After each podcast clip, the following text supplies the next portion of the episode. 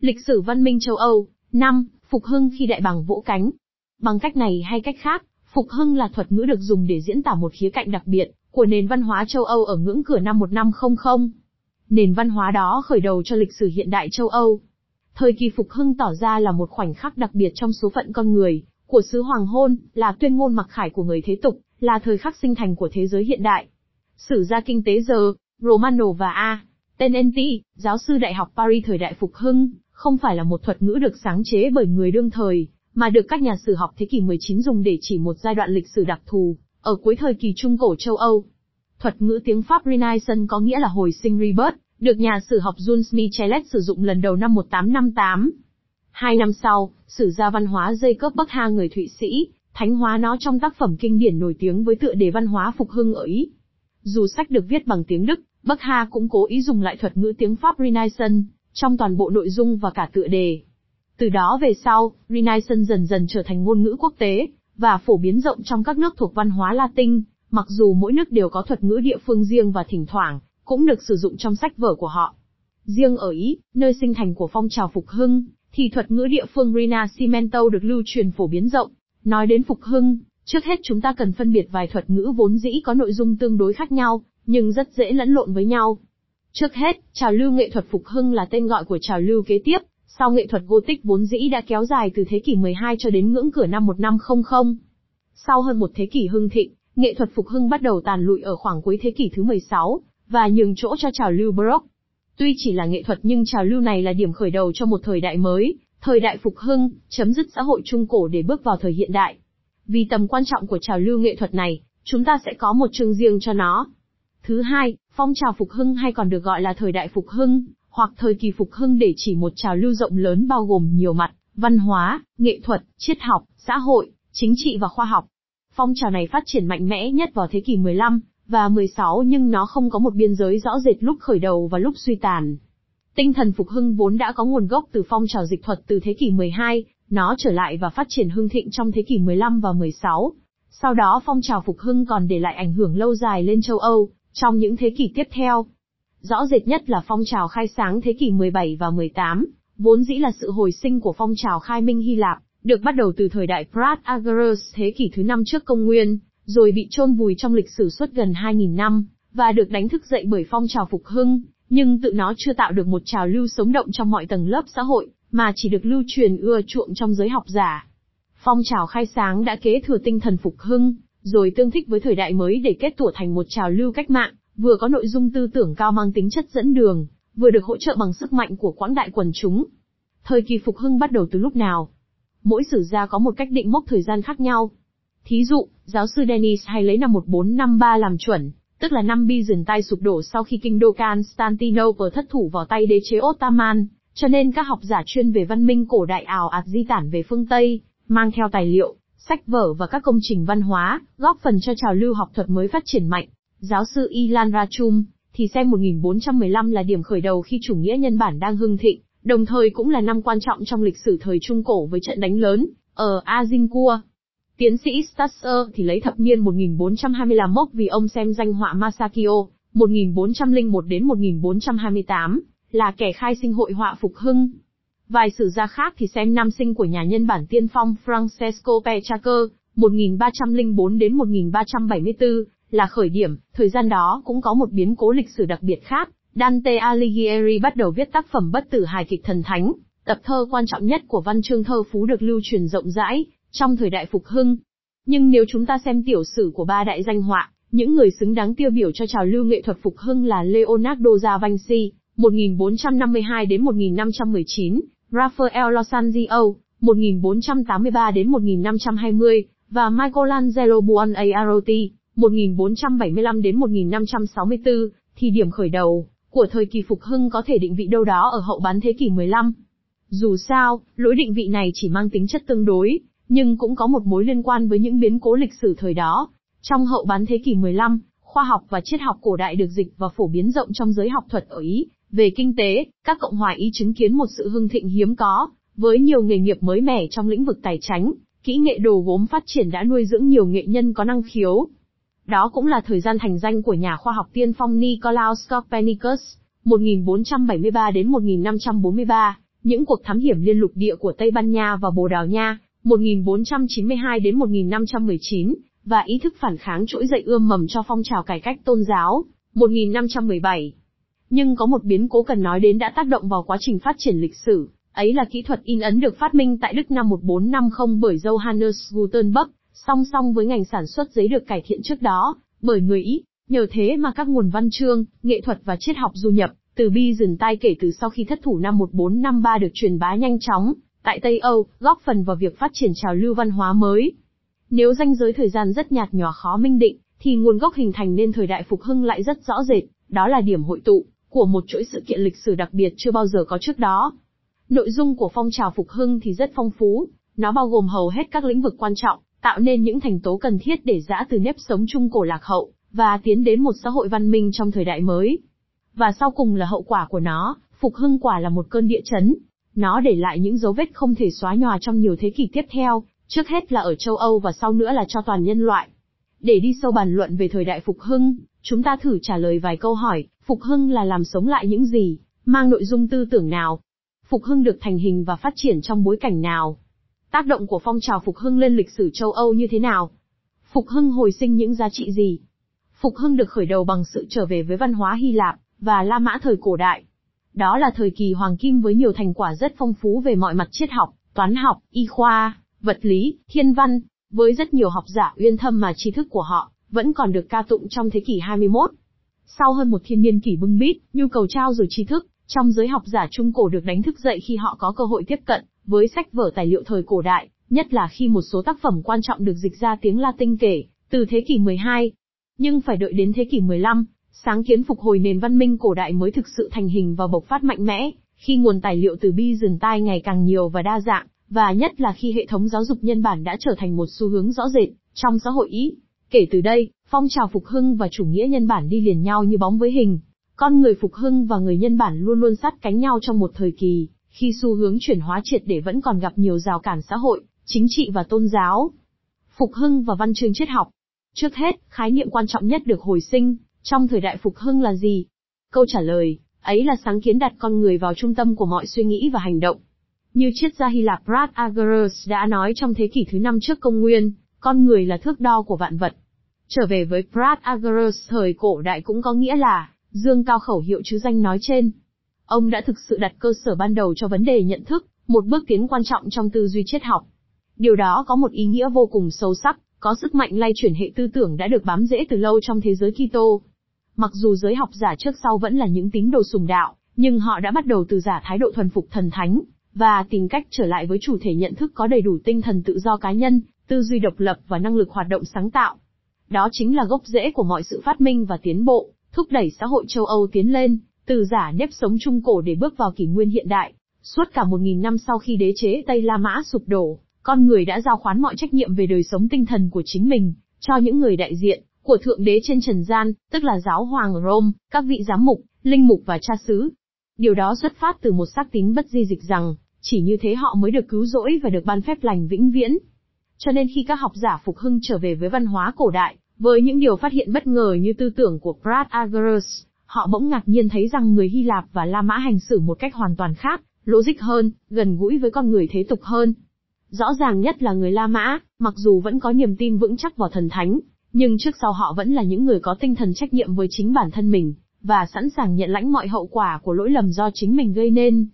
Tuyệt vời biết bao khi con người sẵn sàng chấp nhận rủi ro để nắm lấy vận mệnh của mình. Ở đây chúng ta thấy rõ hơn một điều, nền triết học trừu tượng của Hy Lạp kết hợp với tinh thần thực dụng của người La Mã đã để lại dấu ấn lâu dài lên nền văn hóa mà xã hội châu Âu còn thừa kế cho đến hôm nay. Tư tưởng Hy Lạp La Mã cổ đại ấy tất yếu ảnh hưởng lên cách nhìn của con người phục hưng đối với guống máy cai trị. Họ khước từ quan niệm về một nhà nước thần quyền. Thay vào đó, một nhà nước thế tục và một xã hội thế tục cần được xây dựng lại, trong đó những con người thế tục như họ phải được nắm lấy toàn bộ trách nhiệm. Họ chấp nhận các lãnh đạo tôn giáo như những cố vấn, chứ không thể như là các lãnh chúa. Phải chăng chúng ta, trong thế kỷ 21 hôm nay đã kế thừa tư tưởng của những người phục hưng, để xây dựng các nhà nước dân chủ đang hiện hữu khắp nơi, dù rằng mỗi nước có những dạng thức dân chủ khác nhau, trình độ dân chủ cao thấp cũng khác nhau. Cũng cần nhận thức rằng, phong trào phục hưng trước hết là sự tôn vinh giá trị nghệ thuật, và trí thức của thế giới cổ đại đa thần để mang vào áp dụng, trong đời sống thực tế của xã hội Kitô, cho nên tính chất khoan dung của nó vô cùng lớn lao.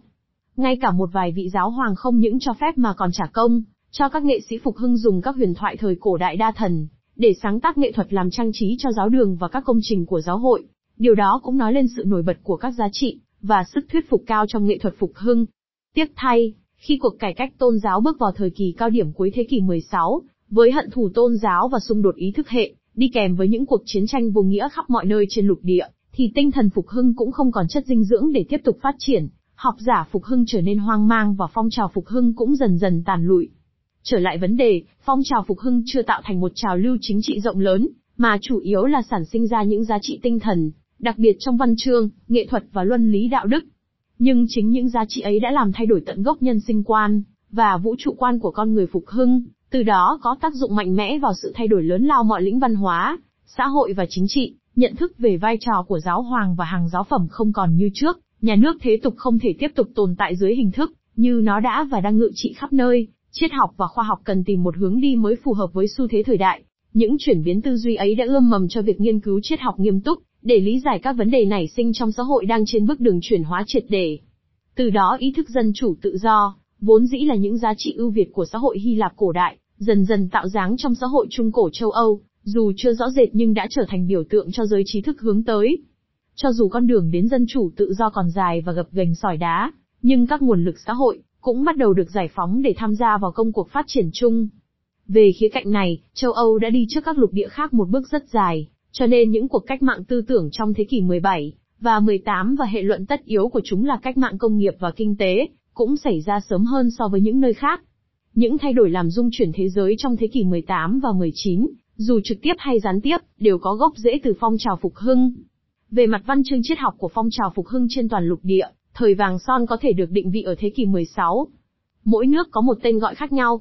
Ở Ý người ta gọi đó là thời kỳ hóa bạc, ở Tây Ban Nha vào giữa thế kỷ thì họ gọi là thế kỷ vàng, Siglo de Oro, Pháp và Anh thì gọi là văn học phục hưng, ở Ba Lan là thời đại vàng son. Dù khác nhau về tên gọi, nhưng sự phát triển ở các nước đều đi theo một sơ đồ tương đối giống nhau.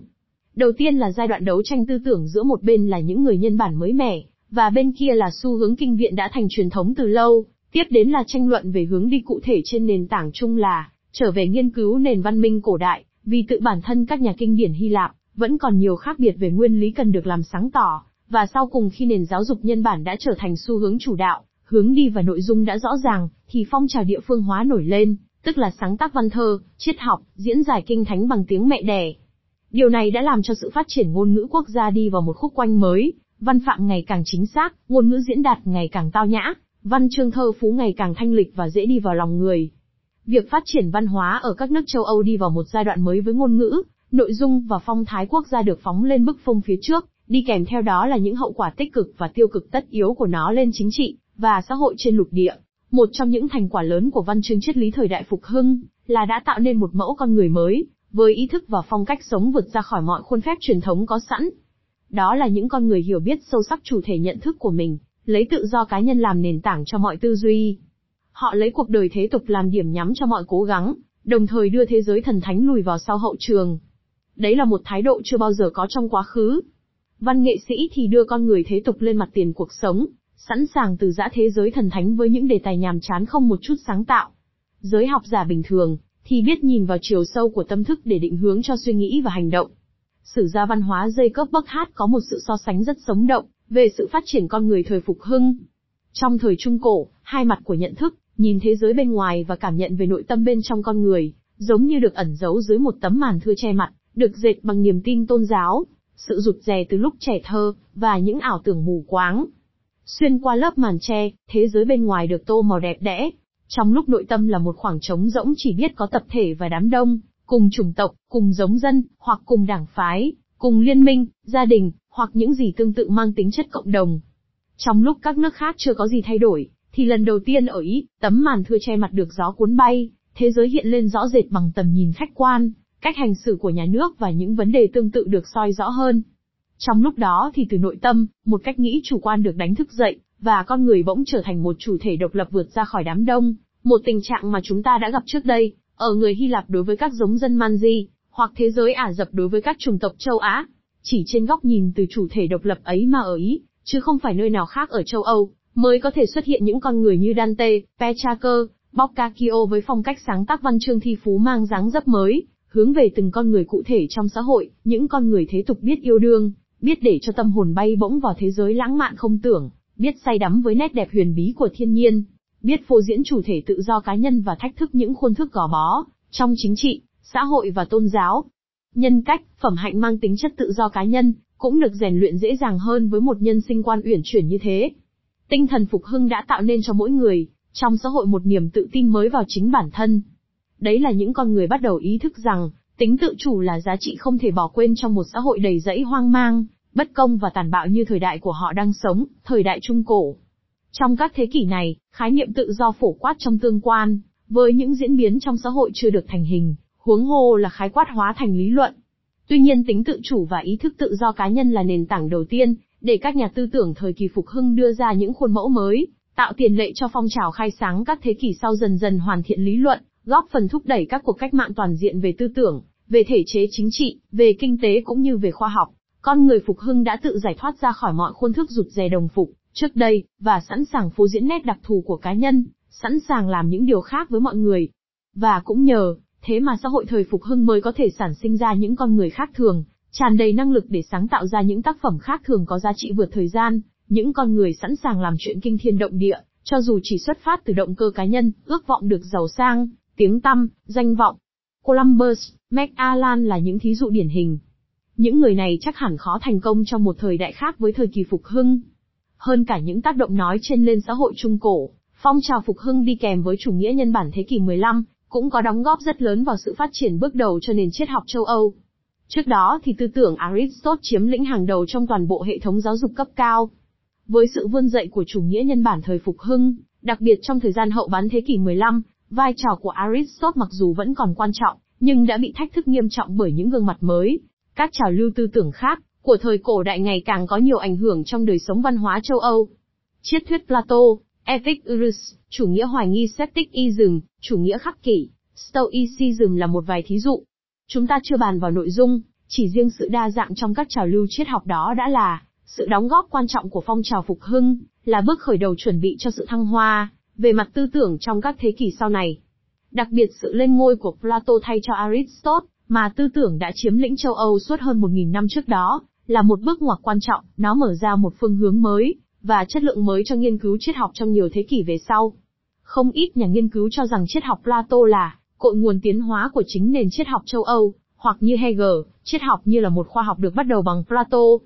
Phục hưng và khoa học tự nhiên. Không có gì nghi ngờ rằng, một trong những bước nhảy vọt về chất lượng trong lịch sử phát triển khoa học là, thời kỳ giữa thế kỷ 15, và giữa thế kỷ 16 bước nhảy vọt không chỉ trên bình diện lý thuyết, mà nhất là trên phương diện thực hành và cách đặt các vấn đề thực tiễn. Sử gia kinh tế Romano và Tenenti, giáo sư đại học Paris nhà nhân bản tiên phong Francesco Petrarca, là người đầu tiên diễn đạt cái đẹp, và sự huyền bí của thiên nhiên một cách xuất thần bằng văn chương thơ phú. Năm 1333, Petrarca leo lên ngọn đồi Mont Ventoux nhìn về phía tây là thung lũng màu mỡ sông Rhône, phía đông là dặng núi Alps trong nắng vàng rực rỡ. Tim ông gần như ngưng đập. Cái đẹp choáng ngợp tâm hồn đã tạo nên một cảm giác mới lạ về cuộc sống. Ông biết tôi đứng đó, xúc động ngập tràn trong làn gió thoảng và khung trời mênh mông chung quanh. Tôi nhìn xuống dưới, mây như bao phủ tới chân. Tôi nhìn lên trên, dặng núi Alps dường như với được trong tầm tay. Bức thư của Petraker không chỉ là sự diễn đạt một cảm giác từ nội tâm, mà nó mở ra một cách nhìn mới về cuộc đời thế tục, với ý thức hưởng thụ cái đẹp trong cuộc đời thực. Điều này đã trở thành điểm thu hút trong mọi quan tâm của con người về sau. Xu hướng đó ngày càng được văn thi sĩ, họa sĩ, nghệ sĩ tạc tượng tiếp nhận và phổ biến trong đời sống văn hóa nghệ thuật. Tác phẩm về thiên nhiên và ca tụng thẩm mỹ ngày càng nhiều. Sự kiện đó đã đánh thức một đam mê mới lạ của những người yêu khoa học. Khám phá những bí mật huyền diệu của thiên nhiên trở thành một giá trị mới trong cuộc sống những nhà khoa học. Lần đầu tiên trong lịch sử Trung Cổ, phương pháp nghiên cứu khoa học tự nhiên trở thành một khái niệm thời thượng rất được ngưỡng mộ, trong giới học giả quan tâm đến khoa học. Với tinh thần tự do cá nhân và tư duy độc lập, con người không còn dễ dàng chấp nhận những mặc khải thần thánh về chân lý tuyệt đối, mà họ nhận thức rằng, việc quan sát chính xác, và thử nghiệm sẽ mang lại cho họ hiểu biết về bản chất sự vật trong thiên nhiên. Khoa học đã bắt đầu tách rời khỏi thần học. Càng bỏ công nhiều vào việc tìm hiểu thiên nhiên, càng đào sâu vào việc phân tích các hiện tượng thiên nhiên, con người càng thấy rõ hơn cấu trúc bên trong của nó. Và thật huyền diệu biết bao, khi người ta có thể dùng công cụ toán học để biểu diễn những quy luật tự nhiên bên trong của chúng. Người Hy Lạp đã nhận thấy điều này trước đó 2.000 năm. Dù rất muộn màng, con người phục hưng đã học được từ thế giới cổ đại rằng, việc tìm tòi nghiên cứu các hiện tượng đang hiện hữu trong thiên nhiên có tính hấp dẫn hơn là tưởng niệm u hoài về một thế giới khác bên ngoài cuộc đời thế tục. Suốt nhiều thế kỷ trong quá khứ, giới trí thức trung cổ tương đối thỏa mãn với những nguồn kiến thức có sẵn, dựa trên các tài liệu rất hiếm hoi, chủ yếu từ các bản dịch sách kinh điển của Aristotle kèm theo diễn giải từ tu viện, và các đại học theo truyền thống kinh viện. Nhưng bắt đầu từ thế kỷ 14 và 15, nguồn tài liệu đến từ Ả Rập và Byzantine ngày càng nhiều, tri thức ngày càng phong phú, và đa dạng được lưu truyền từ các tác giả thuộc nhiều ngành khác nhau, đại biểu cho nhiều xu hướng khác nhau, và may mắn thay, nhiều lúc mâu thuẫn nhau. Điều này càng kích thích tính tò mò và óc phê phán của học giả Phục Hưng. Họ tiếp nhận tri thức mới không bằng thái độ học, như trước, mà nghiên cứu chúng một cách khách quan như nguồn tham khảo, rồi so sánh với những quan sát riêng để đưa ra phán đoán cuối cùng. Họ dần dần từ bỏ phong cách làm khoa học thời Trung Cổ, thậm chí phản biện và từ chối tri thức, của một vài thần tượng đã chiếm ngự thế giới học giả suốt nhiều thế kỷ. Sự xuống ngôi của Aristotle và Ptolemy chỉ là vài thí dụ. Điều đó có tác động rõ ràng nhất trong lĩnh vực khoa học tự nhiên như thiên văn, động vật, thực vật, khoáng chất, giải phẫu, y khoa, toán và vật lý. Trong các lĩnh vực này, chúng ta chứng kiến sự phát triển không ngừng về kiến thức, và tiến bộ trong suốt một thế kỷ. Từ Copernicus, Tycho Brahe, Paracelsus, Vesalius, Kepler và cuối thế kỷ 16 là Galileo Galilei, người khai sinh ra nền khoa học hiện đại với phương pháp tổng hợp giữa toán học và vật lý. Những học giả này đạt đến các phát minh quan trọng, cũng nhờ lòng dũng cảm và phong cách tự do, biết chọn lọc để từ giã những nhân vật đầy ảnh hưởng của văn minh cổ đại. Lấy thí dụ sự từ giã tư tưởng Aristotle. Các nhà nhân bản mà trước hết là Francesco Petrarca, đã dọn đường một phần từ thế kỷ 14.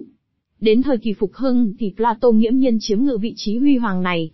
Tinh thần khoa học bắt đầu từ lúc con người từ bỏ việc nhận thức sự vật bằng cảm nhận, và niềm tin mà phải xem xét thật sự bản chất của hiện tượng, tìm mối liên hệ và quy luật chuyển động của chính bản thân sự vật, nếu cần thì thử nghiệm để chứng minh.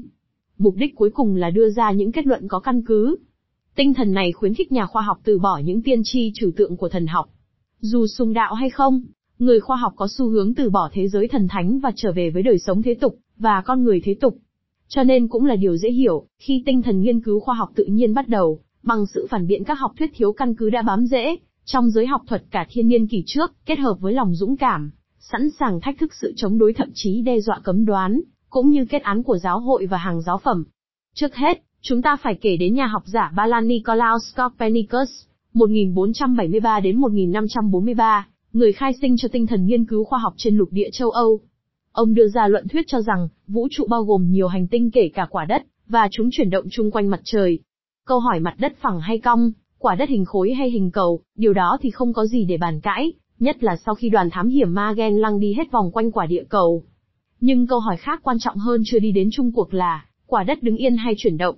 Mặt trời xoay quanh quả đất hay trái đất xoay quanh mặt trời? Aristotle, Ptolemy và hệ thống triết lý thần học Kitô đều có phán đoán chắc chắn về lý thuyết địa tâm, quả đất là trung tâm của vũ trụ, mọi hành tinh khác kể cả mặt trời đều xoay quanh quả đất.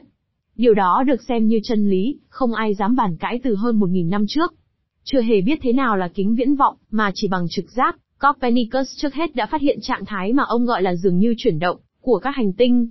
Bằng sự tò mò, óc quan sát, qua thử nghiệm và lòng kiên nhẫn cao độ, Copernicus tiếp tục tìm hiểu và đi đến một kết luận chấn động rằng, thực sự, có một chuyển động tương đối giữa các hành tinh và chúng chuyển động chung quanh mặt trời, điều mà lý thuyết cơ học của Isaac Newton, 1642 đến 1726, hơn 100 năm sau mới có một định nghĩa chính xác.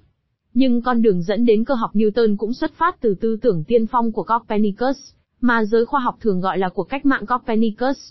Ngày hôm nay, chúng ta khó hình dung những khó khăn nào của các khoa học gia có tư tưởng cách mạng, như Copernicus trong một xã hội, nơi mà thế giới học giả xem Aristotle là thần tượng, con người thế tục thì xem lời giáo hoàng là chân lý tuyệt đối. Trong một xã hội như thế mà lại có một người học giả, không có quyền thế dám đưa ra một lý thuyết mới mẻ đi, ngược lại học thuyết Aristotle và đi ngược tinh thần của Thánh Kinh. Thật thế, giáo hoàng Clemens VII không thừa nhận học thuyết của Copernicus, khi nghe ông thuyết giảng rằng mặt trời, chứ không phải quả đất là trung tâm của vũ trụ. Cả vị giáo hoàng kế nhiệm Paul III cũng thế. Nhà thần học tin lành Martin Luther, thì phản bác với trích dẫn lời nguyền của đấng sáng tạo Joshua theo diễn giải Thánh Kinh.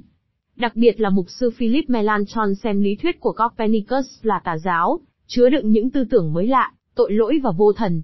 Tác phẩm kinh điển về sự chuyển động vòng của các hành tinh, của Copernicus bị giáo hội Thiên Chúa giáo cấm phổ biến kể từ 1616, và mãi 200 năm sau, lệnh cấm mới được thu hồi vào năm 1822. Sự vươn lên của trào lưu nghiên cứu khoa học tự nhiên, cũng là sự khởi đầu đi xuống của giáo hội. Các học giả nghi ngờ kiến thức và vai trò đại diện thượng đế của các vị giáo hoàng, họ cũng nghi ngờ tính chính danh của giáo hội trong vai trò phục vụ cộng đồng, và quảng bá phúc âm. Ngay cả những lời tiên tri trong thánh kinh cũng không còn giá trị tuyệt đối như trước. Tinh thần phê phán, phương pháp tư duy và lòng dũng cảm của Nicolaus Copernicus đã mở ra một chân trời mới cho nền khoa học hiện đại. Khám phá của Nicolaus Copernicus về vũ trụ với việc phản bác lý thuyết địa tâm của Aristotle và Ptolemy có giá trị cao hơn một cuộc cách mạng về khoa học tự nhiên.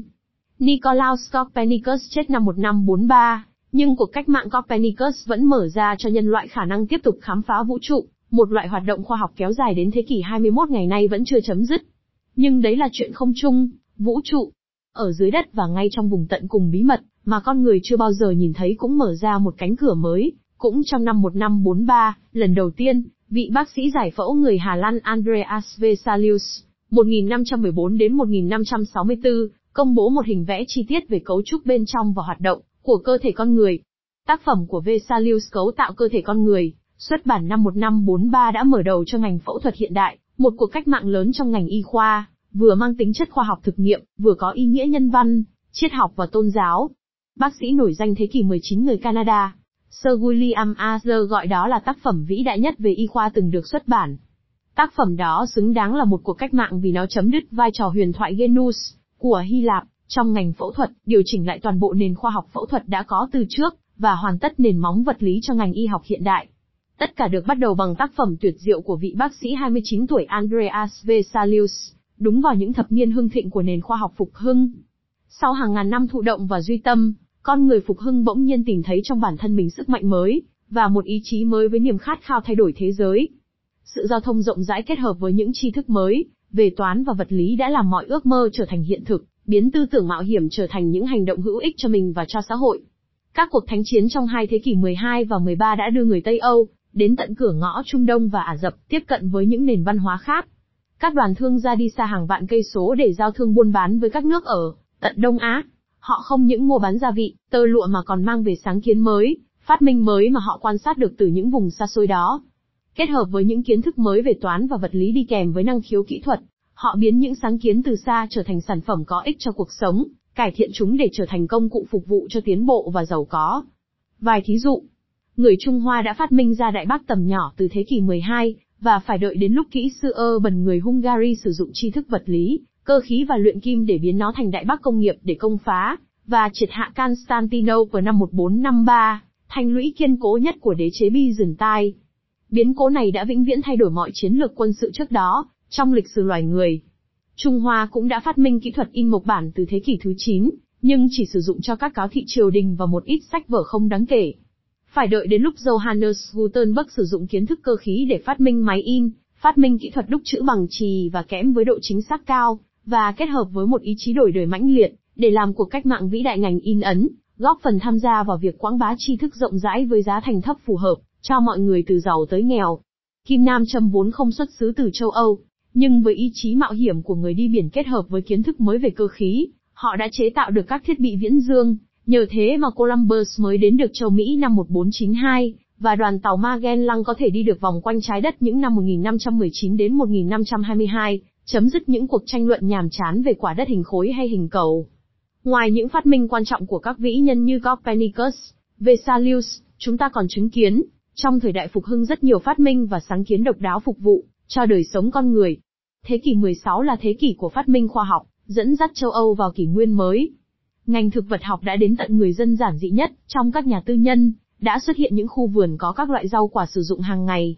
Kính soi mặt được phát minh năm 1503 tại Venice, đồng hồ bỏ túi đầu tiên được Peter Henling người Đức sáng chế năm 1508, khóa số được phát minh tại Ý năm 1550, bác sĩ Ambroise Paré e. người Pháp phát minh tay chân giả năm 1564, nhà quang học Hà Lan Sách Arius Jansen khám phá kính hiển vi năm 1590, thuốc nổ được đưa vào sử dụng thành công trong ngành khai thác khoáng sản. Nghiên cứu khoa học tự nhiên đã đưa ra những giả thuyết đôi khi xuất phát từ những quan sát tình cờ, rồi được chứng minh để tổng kết thành các định luật toán học, vật lý. Từ đó những bộ óc thông minh đi kèm, với năng khiếu kỹ thuật đã dẫn dắt người châu Âu bước vào kỷ nguyên hiện đại.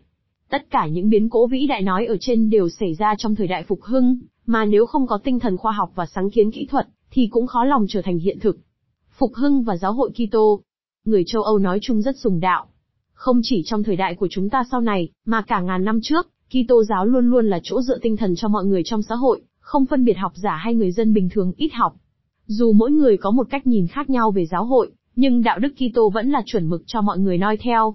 Trong các thánh lễ cho đến thế kỷ 15, thánh kinh và giáo lý được diễn giải bằng tiếng Latin, nhưng cũng không ngăn cản mọi người đến nghe và tin tưởng tuyệt đối, kể cả những tín đồ ít học không hiểu tiếng Latin. Niềm tin tuyệt đối vào Thượng Đế là lẽ sống, là kim chỉ nam cho hành động. Văn chương thơ phú nhiều lúc lấy Thượng Đế, làm niềm cảm hứng để sáng tác những áng văn bất tử. Nhiều nhà khai sáng thế kỷ 17 và 18 khi luận giải về tự do bẩm sinh vẫn lấy những khái niệm liên quan đến Thượng Đế, làm tiêu chuẩn để so sánh. Hegel, Adam Smith là những thí dụ. Niềm tin vào Kitô giáo trước sau vẫn là tinh thần quán xuyến trong đời sống xã hội. Chỉ trừ sau những đại họa thiên nhiên, lòng tin có ít nhiều suy giảm. Điều này chúng ta thấy rõ sau các tai họa lớn nhỏ xảy ra suốt thế kỷ 14, mất mùa hạn hán đi kèm với nạn đói chết chóc vào đầu thế kỷ, cái chết đen ở giữa thế kỷ, bắt đầu từ năm 1347, và kéo dài đến 1353 làm cho một phần ba dân số châu Âu bị tử vong, và tiếp theo những cơn đại dịch sau đó trong hậu bán thế kỷ 14. Sau mỗi đại họa như thế, người ta đặt câu hỏi, tại sao Chúa sáng tạo ra loài người, mà có thể nhẫn tâm sinh ra đại họa để thử thách tín đồ? Lòng tin vào Chúa vì thế có suy giảm, nhưng khi đại họa qua đi, mọi chuyện vẫn đâu vào đấy, ít người đặt lại vấn đề niềm tin. Nhưng điều đó không ngăn cản những nhà phục hưng âm thầm, hoặc công khai phê phán giáo hội Kitô. Họ không đặt lại niềm tin vào Thượng Đế, mà dưới nhiều khía cạnh khác nhau, họ phê phán giáo hội đã đóng sai vai trò của tổ chức đại diện cho Thượng Đế, trên trần gian, và cả giáo hoàng cũng không tránh được cách nhìn phê phán của người phục hưng. Vài thí dụ tiêu biểu, nhà thần học Martin Luther, người phê phán giáo hội La Mã, và mở đầu cho phong trào cải cách tôn giáo đầu thế kỷ 16. Cùng thời gian đó, nhà nhân bản Zesider Erasmus, dù cực kỳ sùng đạo cũng không ngần ngại sử dụng các tác phẩm văn học của mình, để chế giễu cay độc những tội lỗi bên trong giáo hội, và mang các vị trong hàng giáo phẩm cao cấp ra làm trò cười. Nhưng kẻ mở đầu cho mọi phê phán công khai có lẽ là Dante Alighieri trước đó, trong thế kỷ 14. Dante dùng văn chương thơ phú để diễn đạt tinh thần phê phán. Ông không nhẹ lời chút nào với giáo hội và giáo hoàng, mặc dù trước sau, ông vẫn là người rất sùng tín, sẵn sàng để cho người yêu, Beatrice dẫn linh hồn về Thượng Đế và đạt đến một viễn tượng huyền bí, nơi mọi sáng tác thi phú đều chấm dứt. Dante là người tiên phong làm chuyện không ai có thể hình dung được, trong thế kỷ 13 và 14, là đánh thức lòng tự tin của người Ý, và xem Ý như một đơn vị thống nhất về văn hóa, dù rằng quốc gia Ý lúc ấy chưa hiện hữu mà chỉ là vùng địa lý bao gồm hàng chục nhà nước thành phố độc lập và tranh chấp lẫn nhau. Theo Dante, giáo hội với nhà nước thần quyền ở trung tâm là tổ chức tạo ra bất ổn. Trong văn chương, Dante không ngần ngại đẩy giáo hoàng xuống địa ngục và đưa vào lò lửa để bắt sám hối. Tác phẩm Mon A chia chế độ quân chủ, bị giáo hội đưa vào danh sách cấm lưu hành cho đến cuối thế kỷ 19, vì trong sách đó, Dante đưa ra luận thuyết về quốc giáo và sự tách biệt rõ ràng giữa nhà nước thế tục và giáo hội. Dante nói rằng, Chúa Giêsu thanh bạch và triết học của Aristotle đòi hỏi một giáo hội kiểu khác. Phê phán của Dante nhắm tới một tổ chức giáo hội đầy quyền lực và sẵn sàng thực thi bạo lực. Điều quan trọng trong phê phán đó là sự nghèo đói. Ngày nào giáo hội còn giàu có, ngày đó giáo hội còn liên minh với quyền lực, biện hộ cho những đặc ân, và đó không phải là giáo hội của Jesus Christ. Dante là một trong số rất ít thiên tài, mà sự nghiệp văn học ngay trong lúc còn sống đã thành một khái niệm mang tính biểu tượng.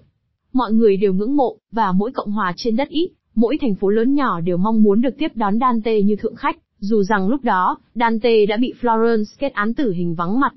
là nhân vật tiên phong khai sinh ra luồng văn hóa nhân bản, nhất là khi tư tưởng phản kháng của Dante đối với giáo hội đã được thánh hóa, trong các tác phẩm bất hủ của ông, thì sự phản kháng ấy dễ dàng trở thành một định hướng cho những nhà nhân bản, và giới học giả thời phục hưng. Xu hướng đó đặt ra cho giáo hội nhiều vấn đề, nhất là khi tư tưởng nhân bản đã xâm nhập vào mọi tầng lớp, kể cả hàng giáo phẩm cao cấp. Vấn đề nhức nhối nhất cho giáo hội Kitô vào thế kỷ 14 và 15 là sự phân hóa nội bộ về niềm tin.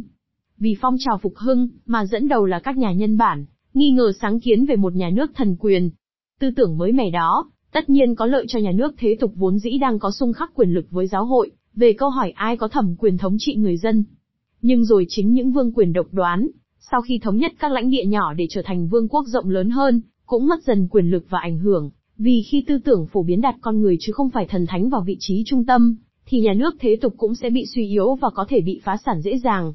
Thế cộng sinh dựa chế độ quân chủ, và giáo hội Kitô bắt đầu đi vào giai đoạn mới, một cuộc khủng hoảng mới dường như không có lối ra. Thêm vào đó, sự vươn dậy của trào lưu nghiên cứu khoa học tự nhiên trong thời đại phục hưng, cũng vô hình chung làm cho uy tín của giáo hội ngày càng đi xuống trong giới học giả, nhất là trong thế kỷ 16 và 17, khi giáo hội chính thức phản bác, cấm lưu hành các công bố khoa học hoặc tài liệu phản biện về tôn giáo và chính trị, thậm chí lên án và trừng phạt một số nhà khoa học tiếng tăm.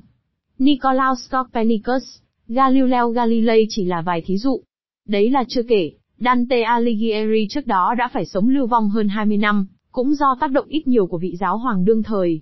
Sự giảm sút niềm tin của giới khoa học vào giáo hội có nguyên do rất sâu xa, Thánh Kinh và giáo lý Kitô đã đặt một ranh giới không thể vượt qua, cho những người muốn tìm tòi nghiên cứu, khoa học phải ưu tiên phục vụ cho niềm tin, còn chuyện đi tìm chân lý chỉ đóng vai trò thứ yếu. Giờ đây người thế tục tự giải phóng mình ra khỏi ràng buộc đó, và câu hỏi về tôn giáo bị đẩy lùi vào hậu trường. Họ đặt cho khoa học nhiệm vụ phải phá vỡ chiếc cầu nối đến niềm tin tôn giáo, chứ họ không thể thuần phục niềm tin và từ bỏ khát vọng tìm tòi khám phá tri thức mới. Lý tưởng của người sùng đạo nhiệt thành về cuộc đời khổ hạnh không còn là một giá trị cho con người có học thức trong thời đại phục hưng noi theo. Tóm lại, ngay từ cuối thế kỷ 13 và trong thế kỷ 14, giáo hội đã bị các nhà thần học cấp tiến phê phán, thậm chí có những phê phán quyết liệt hơn cả Martin Luther vào đầu thế kỷ 16, thí dụ như trường hợp của hai nhà thần học nổi tiếng đương thời là John Wycliffe người Anh, 1330 đến 1384, và Jan Hus người Bohemia vùng tiệm, 1369 đến 1415. John Wycliffe cho rằng, lối sống của hàng giáo phẩm là nguồn gốc của đói khổ nhân loại. Chỉ riêng những lãnh đạo tinh thần đang sống xa hoa trong đền đài trắng lệ, đã tích lũy một tài sản khổng lồ, tài sản đó đủ để đáp ứng đòi hỏi về nhu cầu hàng ngày của tất cả người nghèo khó, trên thế gian. Giáo hội đã xa đọa đến độ, mà John Wycliffe còn cho rằng thế giới Kitô sẽ thiêng liêng hơn, nếu không có giáo hoàng và các đức hồng y, dù cực đoan như thế, John Wycliffe cũng được nhiều nhà thần học khác và giới quý tộc ủng hộ, nhưng lúc ấy, hệ thống giáo hội còn quá mạnh, không những còn có ảnh hưởng chính trị lên các vương triều địa phương, mà đối với giáo dân, giáo hoàng vẫn là biểu tượng thần thánh, là đại diện cho thượng đế trên trần gian. Thổi đó, giáo dân vẫn chưa có ý thức về sự khác nhau giữa một giáo hội, trong thực tế họ gặp hàng ngày, và giáo hội trong biểu tượng lý tưởng mà Chúa Giêsu Christ và các tông đồ đã phát họa. Phía giáo hội thì các giáo hoàng, đầy quyền lực vẫn chưa có biểu hiện gì tỏ ra sẵn sàng cải thiện. Điều đó cũng có thể cắt nghĩa được. Tôn giáo là một hệ thống mang tính chất văn hóa và ý thức hệ của xã hội. Một hệ thống như thế khó lòng chuyển hóa triệt để, nếu không có những biến cố chấn động từ bên trong và sự trợ lực từ bên ngoài, của các lực lượng mới thành hình có đầy đủ sức mạnh và ý chí hành động. Châu Âu trong thế kỷ 14 và 15 vẫn còn trong quá trình củng cố, và phải đối phó với nhiều vấn đề có thể đe dọa sự tồn tại của các quốc gia, cho nên họ chưa có ý chí mạnh mẽ để thúc đẩy một cuộc cải cách toàn diện trong giáo hội, mặc dù họ đã thấy rõ sự cần thiết. Vì thế, hệ thống giáo hội mang tính chất và thế giới quan của giáo sĩ, mà chúng ta có thể gọi là tinh thần giáo hoàng hơn là đạo đức Kitô, vẫn còn tiếp tục tồn tại không hề thay đổi suốt hơn một thế kỷ sau. Sức mạnh của giáo hội và uy tín của giáo hoàng bắt đầu lung lay, sau khi giới học giả tiếp cận ngày càng nhiều triết học Hy Lạp cổ đại, vốn dĩ được phát triển trong xã hội đa thần và xem con người là thước đo của vạn vật, Brad Agarus, chứ không phải thần thánh hướng dẫn cuộc sống trên trần thế. Khi chủ nghĩa nhân bản trở thành một trào lưu văn hóa sống động kể, từ đầu thế kỷ 15, con người suy nghĩ độc lập hơn, hành động theo lý tính chứ ít thiên về niềm tin. Bước sang thời đại phục hưng, hệ thống triết học phong phú hơn, tinh thần nghiên cứu khoa học phát triển mạnh hơn, ý thức phản kháng cao hơn, cho nên vai trò giáo hoàng ngày càng lu mờ và sức mạnh của giáo hội dường như bắt đầu sụp đổ. Phong trào phục hưng đã hoàn tất những bước chuẩn bị sau cùng. Cuộc cải cách tôn giáo do Martin Luther khởi động chắc hẳn không phát triển mạnh mẽ như chúng ta biết, nếu không có những thành quả của phong trào phục hưng đi trước lót đường. Từ một giáo hội xa hoa, đầy quyền lực và xa đọa cho đến lúc phải cải cách, quá trình cũng kéo dài mất nhiều thế kỷ. Thực thể đó cho chúng ta một bài học muôn thuở rằng, không có một tổ chức thoái hóa nào có thể tự cải cách, xuất phát từ lòng tốt của những con người trong đó, mà áp lực từ bên dưới là yếu tố cần thiết để thúc đẩy quá trình chuyển hóa. Những con người phục hưng đã tạo được sức ép cần thiết để buộc giáo hội phải cải cách. Nhưng vì cuộc cải cách đến quá chậm, cho nên cuối cùng thế giới Kitô bị phân hóa, làm nhiều tông phái khác nhau cùng thờ một chúa. Đấy là chưa kể bao nhiêu cuộc chiến tranh đẫm máu sau đó vì hiểm khích tôn giáo, mà thảm khốc nhất là, Cuộc chiến tranh hủy diệt trên toàn châu Âu kéo dài 30 năm từ 1618 đến 1648. Nguồn gốc đưa đến hậu quả chia rẽ này và những thảm họa đi kèm không phải là ý muốn từ bỏ niềm tin Kitô, mà là sự phản kháng chống lại đời sống xa hoa xa đọa và sự lạm dụng quyền lực của giáo hội La Mã. Sau thời đại phục hưng, người ta chỉ gọi là giáo hội Thiên Chúa giáo. Trong thực tế thì vẫn còn một thế giới Kitô với nhiều tông phái, nhưng nếu hiểu giáo hội là tổ chức có vai trò lãnh đạo tinh thần cho giáo dân, thì cụm từ giáo hội Kitô không còn ý nghĩa và trên thực tế nó cũng không còn tồn tại kể từ cuối thế kỷ 16. Phục hưng và ý thức quốc gia. Khi thế kỷ 14 chấm dứt, châu Âu bắt đầu bước vào con đường dẫn đến chế độ tập trung. Thế kỷ 15 tiếp nối và hoàn thiện xu hướng đó, một xu hướng còn tiếp tục phát triển suốt vài thế kỷ tiếp theo. Thế kỷ 15 đã làm sống dậy những sáng kiến và quan tâm về các giá trị phổ quát, đồng thời các tính chất đặc thù địa phương dần dần biến mất, để nhường chỗ cho sự hợp nhất thành một tổng thể rộng lớn hơn, chưa bao giờ có trước đó, ấy là ý thức về quốc gia và nhà nước. Quá trình này được hoàn tất trong thế kỷ 16 và 17, nhưng các bước chuẩn bị đã được bắt đầu từ thế kỷ 15. François Guizoti, giáo sư sử học Đại học Sorbonne, Paris. Trong một dịp khác, chúng ta sẽ dành nguyên một chương cho đề tài này. Ở đây trong khuôn khổ báo mạng, chúng tôi chỉ xin sơ lược một vài nét chấm phá. Khái niệm quốc gia và hình thái nhà nước quốc gia, như chúng ta hiểu hôm nay mới xuất hiện, tại châu Âu kể từ sau cuộc cách mạng Pháp năm 1789, khi quốc hội đầu tiên Assemblée Nationale được thành lập, một cơ quan đại diện cho toàn dân Pháp, không phân biệt giai tầng nào trong xã hội. Kể từ đó, xu hướng thành lập quốc gia và nhà nước quốc gia mang tính chất hiện đại, như điển hình Pháp đã nhanh chóng phổ biến rộng trên lục địa châu Âu. Nguyên nhân sâu xa dẫn đến việc hình thành khái niệm quốc gia ở mỗi nước có ít nhiều khác biệt. Nhưng đặc tính chung của châu Âu thế kỷ 15 là nhận thức rằng, đất nước càng rộng thì càng có nhiều lợi thế, cho nên quốc gia ngày càng mở rộng bao gồm nhiều đơn vị chính trị, trong đó các lãnh địa lớn thâu tóm các lãnh địa lân cận nhỏ hơn, để tạo thành một tổng thể có quyền lực tập trung. Cả trong lĩnh vực kinh tế cũng thế, hệ thống tập trung mang lại lợi thế về quyền lực. Và thực thế là trong thế kỷ 15, ngày càng có nhiều sức mạnh kinh tế tập trung, trong tay của ngày càng ít dòng họ nổi tiếng. Medici của Ý hoặc Fugger của Đức là vài thí dụ. Chúng ta thử lướt qua vài đặc trưng, trong quá trình phát triển ý thức quốc gia ở một vài nước lớn của châu Âu. Ở bán đảo Ý, tư tưởng quốc gia xuất phát từ sáng kiến xây dựng thế mạnh, về thương mại đạt được từ các cộng hòa đang dẫn đầu châu Âu, đồng thời duy trì vị trí lãnh đạo của các trung tâm văn hóa nghệ thuật đang còn nằm giải rác ở nhiều cộng hòa khác nhau, mỗi nơi có một nhà nước thành phố khác nhau. Với dân số chưa tới một triệu người, các cộng hòa riêng lẻ đó không tạo được sức mạnh cần thiết, đủ để đối chọi với với các thế lực lớn đang bắt đầu ngoi lên trên lục địa. Thống nhất nước Ý là một xu hướng tất yếu, được bắt đầu khởi dậy từ cuối thế kỷ 15.